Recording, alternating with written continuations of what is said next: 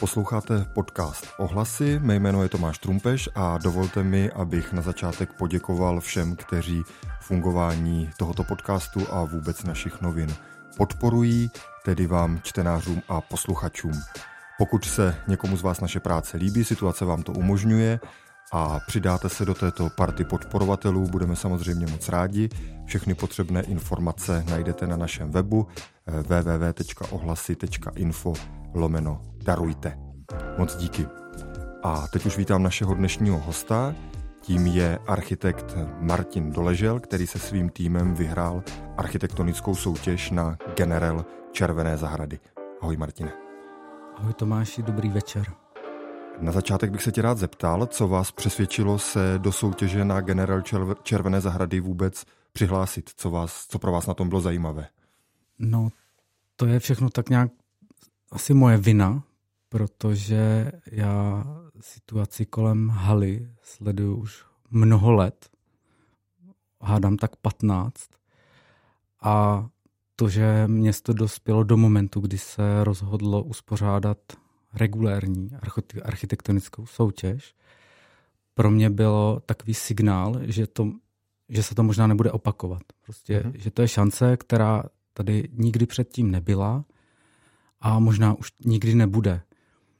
A já jsem si řekl, že pokud eh, mám mít možnost v budoucnu třeba se k tomu nějakým způsobem vyjadřovat, tak eh, to musím zkusit. Prostě musím do toho proniknout, musím si to nastudovat a musím se pokusit uh, najít vhodné řešení i s rizikem, že neuspěju, protože taková je soutěž, ale tím vlastně legitimizovat, řekněme, nějaké myšlenky, které bych později na to mohl nalepovat. No a pak stačilo přesvědčit v podstatě dvě kolegyně, že, že to je ta soutěž. Takže jste na tom pracovali ve třech, nebo jak byl velký ten tým eh, a jak bylo vlastně náročné tou soutěží projít? Pracovali jsme na tom ve třech. Eh, vlastně dvě kolegyně, Eva Doleželová a Jana Liptáková. A vlastně, když to srovnám s všemi předchozími soutěžemi, co jsem dělal, tak bylo velmi jednoduché tím projít a neumím si to moc vysvětlit.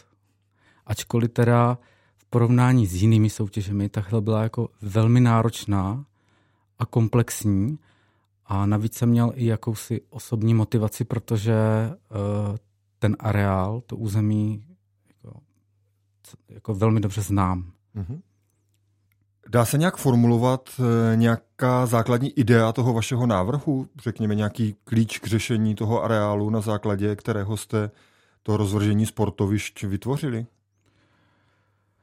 No, tady asi by bylo nejjednodušší popsat tu metodu. A ta probíhala tak, že uh, sérii jako neúplně dobrých řešení a pokusů a omylů se postupně jako přibližujete k nějakému řešení, které uh, má jako jasný výraz, je jako drtivě efektivní, což, jako, což je, a nad to všechno jako vytváří jako velmi zajímavý a kvalitní prostory. A mhm. v čem spočívá ta drtivá efektivita, jak si to mám představit? Protože jako velmi jednoduché. V podstatě uh, nejdřív jsem si myslel, že, že to zadání vlastně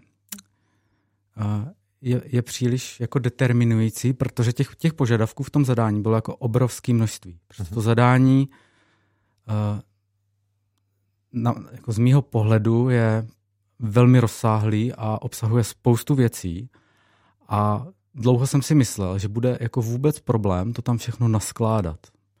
A tak jsem to zkoušel, to tam skládat. To, to mě bavilo několik týdnů a pak jsem asi nevím, možná při procházce v lese mě napadlo na to jít úplně jinak a združit v podstatě ty sportoviště do takových jako kompaktních bloků a zároveň eh, nezaplácnout střed toho území, protože pokud bych tam vložil nějaká sportoviště, tak budou představovat bariéru v tom území. A já už ho nikdy nebudu schopen jako obsloužit eh, pohodlně pro ty pěší. V podstatě vždycky budu muset něco obcházet, někde běhat a budu mít velký docházkový vzdálenosti. Všude mi budou jezdit auta, protože všude budou jezdit, parkovat auta v malých plochách, kdy se nepodrží, nepodaří se udržet kvalitu jednotlivých těch malých ploch, tak jsem se rozhodl v podstatě jako k radikálně jednoduchému řešení, že uvnitř, uprostřed toho, v tom těžišti, ta plocha zůstane volná a bude plnit mimo jiné uh, fluidním způsobem uh, funkci parkování. Fluidní znamená, že ty, že ty sportoviště jednotlivá nebudou v provozu v ten stejný okamžik. Nebo některá z nich určitě ne. Uh-huh. A ta jedna, jedna společná plocha vlastně na to reaguje celkem jako právě efektivním způsobem, protože vždycky využíváte jenom tu danou část její. A nemusíte vlastně řešit, že když potřebujete nárazové kapacitu, tak vám budou kroužit auta po těch malých lokálních parkovištích rozesetých po obvodu toho areálu a hledat místo. Uh-huh. To jsme nechtěli, protože ty auta mají do toho areálu najet v jednom místě, otočit se tam a odjet pryč. Uh-huh. To je mhm. celé. Uh-huh. Čili, abych to zhrnul, tak jeden z těch klíčů byl, že jste to parkování soustředili vlastně do středu toho areálu a, ano. a nevytvářeli prostě nějaký systém síť, jako ano. síť parkovišť a, různě po A vzhledem k tomu, že je to radikální rozhodnutí, tak si umím představit, že přesně tohle by mohlo u některých lidí jako budit negativní emoci. Uh-huh. Právě proto, že to rozhodnutí je poměrně jako silné. Uh-huh. A je to za mě výhoda, ale umím si představit, že někdo to může vnímat i jako slabinu. Někdo může říct, že jste prostě zasekali tu eh, střední část autama a Je to o úhlu pohledu a hmm. jako hmm. empaticky si dokážu tak, tak, takový pohled jako představit. Jako. Hmm. Já se pak ještě zeptám, kde je umístěná sportovní hala, jestli to můžeš trochu popsat, protože kolem toho se taky vedla nějaká debata, kde by přesně v tom areálu měla být. Tak eh, kam jste ji umístili a co vlastně o tom umístění rozhodlo? No, rozhodnutí umístit halu v podstatě uh, směřovalo zbytek jako organizace v tom prostoru. A ta hala v našem návrhu je umístěna do prostoru mezi uh, Dvořáčkův mlín a bývalý hotel Velen. To znamená uh, směrem k ulici Sušilova, a není tam jako vůbec náhodně, je tam proto, aby co nejvíc reagovala na tu městskou strukturu, která tam vlastně v nějakých fragmentech dneska je. Je tam vlastně takové zbořeniště, jsou tam takové plochy a my chceme reagovat vlastně na budovu starého pivovaru, Dvořáčkova mlína a tu křižovatku vytvořit tam nároží. Takový věst vlastně do toho města. A další výhoda tady té pozice je, že my jsme schopní vlastně v první etapě tu halu tam umístit, aniž bychom zásadním způsobem měnili dopravní schéma celého toho území. Tam vlastně zůstane ta jednosměrná obslužná komunikace, která projíždí tím areálem kolem koupaliště a mezi ní a ulici Dukelskou my jako celkem bez problému umíme jako umístit tu halu. Uh-huh. Uh-huh. Další důležitý prvek, o jehož umístění se taky dost diskutovalo, jsou tenisové kurty. Mimo jiné z toho důvodu, že tenisté vlastní část pozemku a tím vlastně mají dobrou vyjednávací pozici. Oni se hodně bránili tomu, aby ty kurty byly někde u silnice. Jak tady tohle nakonec dopadlo? Tak já se přiznám, že to je pro mě úplně nová informace. Mm-hmm. Já jsem vůbec nevěděl, eh, že tenisti mají takovou pozici silnou ani že se někdy dřív jako vyjádřili v tom smyslu, že by neradi měli kurty u silnice. Nicméně to je jako druhá věc a asi poslední, u které si umím představit, že eh, by mohla jako být svým způsobem kontroverzní a my to moc dobře víme. A i přesto, že je dáváme eh, do té linie podél ulice Dukelské, tak je dáváme od té silnice co nejdál a navíc tomu oddělení od provozu pomáhá jako několik věcí. Například je tam výškový rozdíl, ty, eh, ty kurty by měly být zahloubené mm-hmm. a navíc ještě do toho pruhu mezi komunikací a kurty, který má zhruba 20 metrů, eh, plánujeme umístit terénní val, který zazeleníme. To znamená, vznikne tam přirozená jako bariéra, která oddělí estetickým způsobem Eh, provoz na té komunikaci druhé třídy a ten pás těch tenisových a volejbalových kurtů. Mm-hmm. Váhali jste nad bouráním Dvořáčkova mlína? Oni vlastně to zadání té soutěže připouštělo obě ty varianty, zachovat i zbourat. Eh, nakonec teda s ním ten váš návrh počítá, co v něm bude? Co se týče Dvořáčkova mlína, tak v tom jsem měl jasno rychle. Já jsem si ten dům nějak zmapoval, nastudoval jsem si pasport a dospěl jsem k takovému jednoduchému rozhodnutí, že eh, s určitou mírou stavebních úprav, můžeme tomu říkat čištění, ten dům jako může plnit svou roli v případě, že bude adaptován na nějakou eh, soudobější funkci. Nabízí se například nějaké indoor aktivity, které budou mít vazbu na ten sportovní areál. Jsou různé sporty, které se dají provozovat eh, ve starém mlíně. Mm-hmm. Hodně se taky řešilo, jestli se do toho areálu vejde atletický ovál. To se povedlo vyřešit? Mm, ta fotbalová hřiště se prostě nějak posunou a ten areál se tam vejde, když to úplně zjednodušeně, eh, tak to zkusím říct. Je to tak, ale celé je to trošku paradoxní, protože vlastně eh, ten atletický ovál tam byl už dávno. Následně se tam budovalo to tréninkové hřiště s umělým trávníkem, kvůli kterému ten ovál byl zničen. A my vlastně tím starším hřištěm teďka uhýbáme tomu tréninkovému do pozice, aby tam ten ovál, který bude mít 400 metrů, mohl opětovně jako vzniknout. A ano, jako vleze se tam. Je kam uhnout. Je kam uhnout. Mm-hmm. Kromě tady těch větších sportovišť mají být v areálu i nějaké drobnější atrakce, mohli to tak nazvat. A ty budou teda rozesety různě po tom areálu, anebo jsou taky někam koncentrovány? Mluvím o tom workoutovém hřišti, je tam, myslím, taky i návrh skateparku a nějaké další drobnosti. Je to tak, ale nejsou rozesety nahodile, nicméně uh, podle jednoduché logiky, a to je taková, že my obě ta fotbalová hřiště obepínáme takzvaným inline a běžeckým okruhem, který má délku 750 metrů.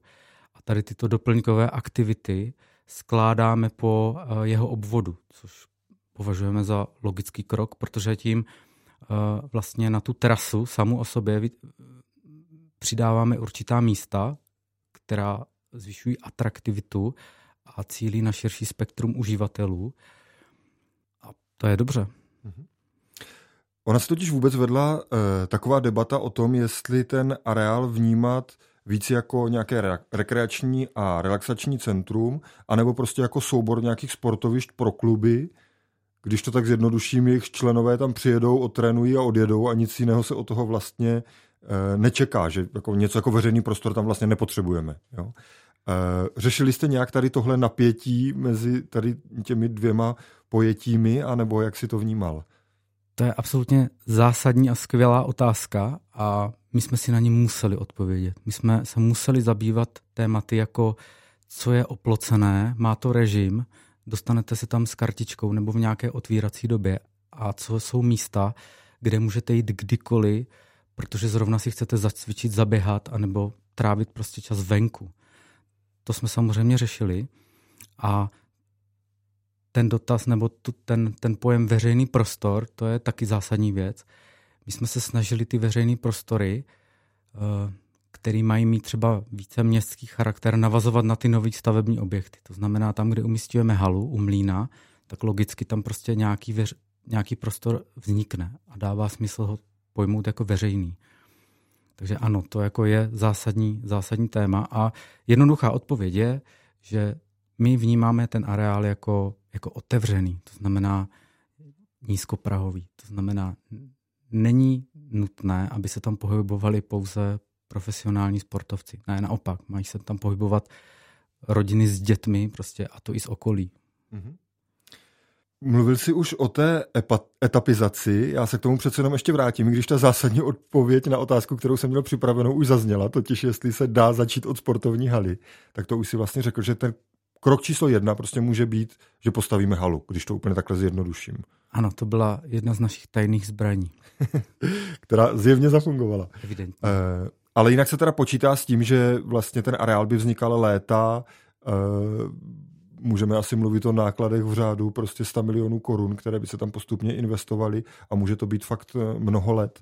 Eh, je ta etapizace nějak jasně daná, anebo je to vlastně tak, že tady máme několik různých eh, jako oddělených částí, které jdou samostatně vybudovat a už bude záležet na městu, eh, jak bude vlastně postupovat, co si vždycky zvolí jako tu další prioritu.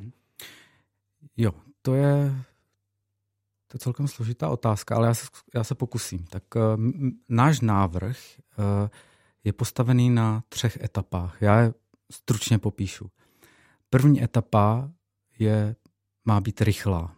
Má, má být prostě, má mít v krátkém časovém horizontu a za rozumné finance velkou přidanou hodnotu a obsahuje hlavně halu. Prostě je to hala a ta může fungovat.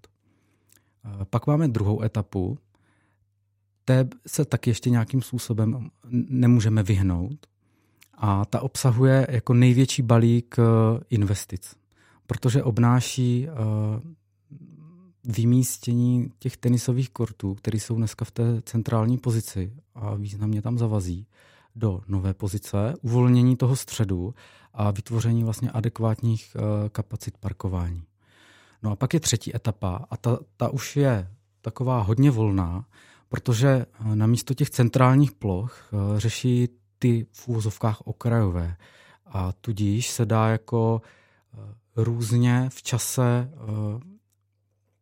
realizovat nezávisle jedna na druhé a rozdělit do mnoha dílčích jako investic. Například eh, inline okruh je jedna věc. To, že na inline okruhu zřídíte skatepark, druhá věc. Ty věci na sebe můžou navazovat, ale nemusí. Takže v třetí etapě už vlastně jsme za mnoho let a jsou to, je to série mnoha menších akcí. Mm-hmm. Několikrát tady zazněl termín eh, kapacity parkování, to je věc, která se debatuje už od, eh, nebo během těch různých míst, kde měla hala stát, to vždycky byla jedna ze zásadních, bylo jedno ze zásadních témat, nejinak tomu bude i v té červené zahradě, tak jenom jestli můžeš říct třeba nějaký konkrétní čísla, s jakými kapacitami ten návrh dneska počítá a jestli jsou teda všechna venkovní, anebo jsou některá třeba i podzemní parkoviště. Tak náš návrh obsahuje 233 parkovacích stání na povrchu plus autobusy. Uh-huh. A stejně tak náš návrh obsahuje halu, která splňuje požadavky nebo zadání té soutěže. A my jsme pod takto vybavenou halu umístili suterén určený k parkování a ten obsahuje dalších 80 stání. To znamená, celková kapacita našeho návrhu, včetně haly, byla 313 míst. Mm-hmm. Díky moc a na závěr bych rád opustil ten areál Červené zahrady a ještě se tě zeptal, jestli máš třeba nějaké další aktivity tady přímo v Boskovicích, jestli jsou na nějaké, nějaké další projekty, na kterých se tady podílíš nebo budeš podílet. No, v současnosti uh, dokončujeme tady jeden rodinný dům, to by mělo být určitě letos, takže tam děláme jenom dozor a teď uh, děláme takovou uh, řekněme, investiční analýzu domu Boskovicích a uvidíme, jestli se to posune dále, abych byl rád. Mm-hmm. Zatím je to poměrně abstraktní. Mm-hmm. Snad taky můžu říct, že se z Doboskovic před nedávnem mm, přistěhoval, takže soutěž nakonec vyhrál místní architekt, i když poměrně těsně. E, ale chci se zeptat spíš, jak vidíš Boskovice jako město svýma očima architekta, když tady teď teda několik měsíců žiješ. Líbí se ti, anebo co by podle tebe potřebovali zlepšit? To je nejlepší otázka nakonec asi. Um, Boskovice jsou krásné město. To prostě nestydím se to říct. Uh, ten stavební fond, který tady na malé ploše je, je objektivně za to prostě kvalitní. Prostě tohle není jako standardní město dané velikosti. Jo, to je objektivní fakt. Eh, subjektivně prostě já ty místa tady znám, mám je rád a je, jako cítím tady potenciál. A teďka, abych to trošku vyvážil, tak přijde mi, že se za těch 20 let, co tady jako jsem nebydlel, tak se toho zas tak moc jako tady neposunulo dopředu nemůžu prostě říct, že bych jako viděl něco významně kvalitního, co by se tady jako odehrálo. trošku mám pocit, že uh, hřešíme na to, že ty krásné baráky tady někdo jako nechal. A často se k ním ani jako neumíme vlastně zachovat. Mm-hmm. To mě, vlastně mám pocit, že máme často problém i s údržbou, na to, že rozvojem. Mm-hmm. Díky moc, přece mě napadla ještě jedna úplně závěrečná otázka, která je taková možná trošku z kategorie sportovních, což se u sportovního areálu hodí, ale byli jste vlastně překvapeni, že jste vyhráli? Nebo jak si tu soutěž prožíval? No, byli jsme překvapení. Já jsem dlouho ani nepočítal, že se dostaneme do druhého kola. Já už jsem vlastně hmm, trošku pustil z hlavy. Měl jsem pocit, že jsem nad tím zavře voda, což se u soutěží prostě stává. A pak uh, jsme zjistili, že, že teda v druhém kole jsme, což by byl úspěch sám o sobě. Mm-hmm. I kdyby jsme prostě zůstali jenom tam, tak bych to bral tak, že je to dobrý, že prostě umíme to. A to, že jsme vyhráli, tak to bylo velký překvapení. Mm-hmm. Tak moc děkuji za rozhovor. Taky díky.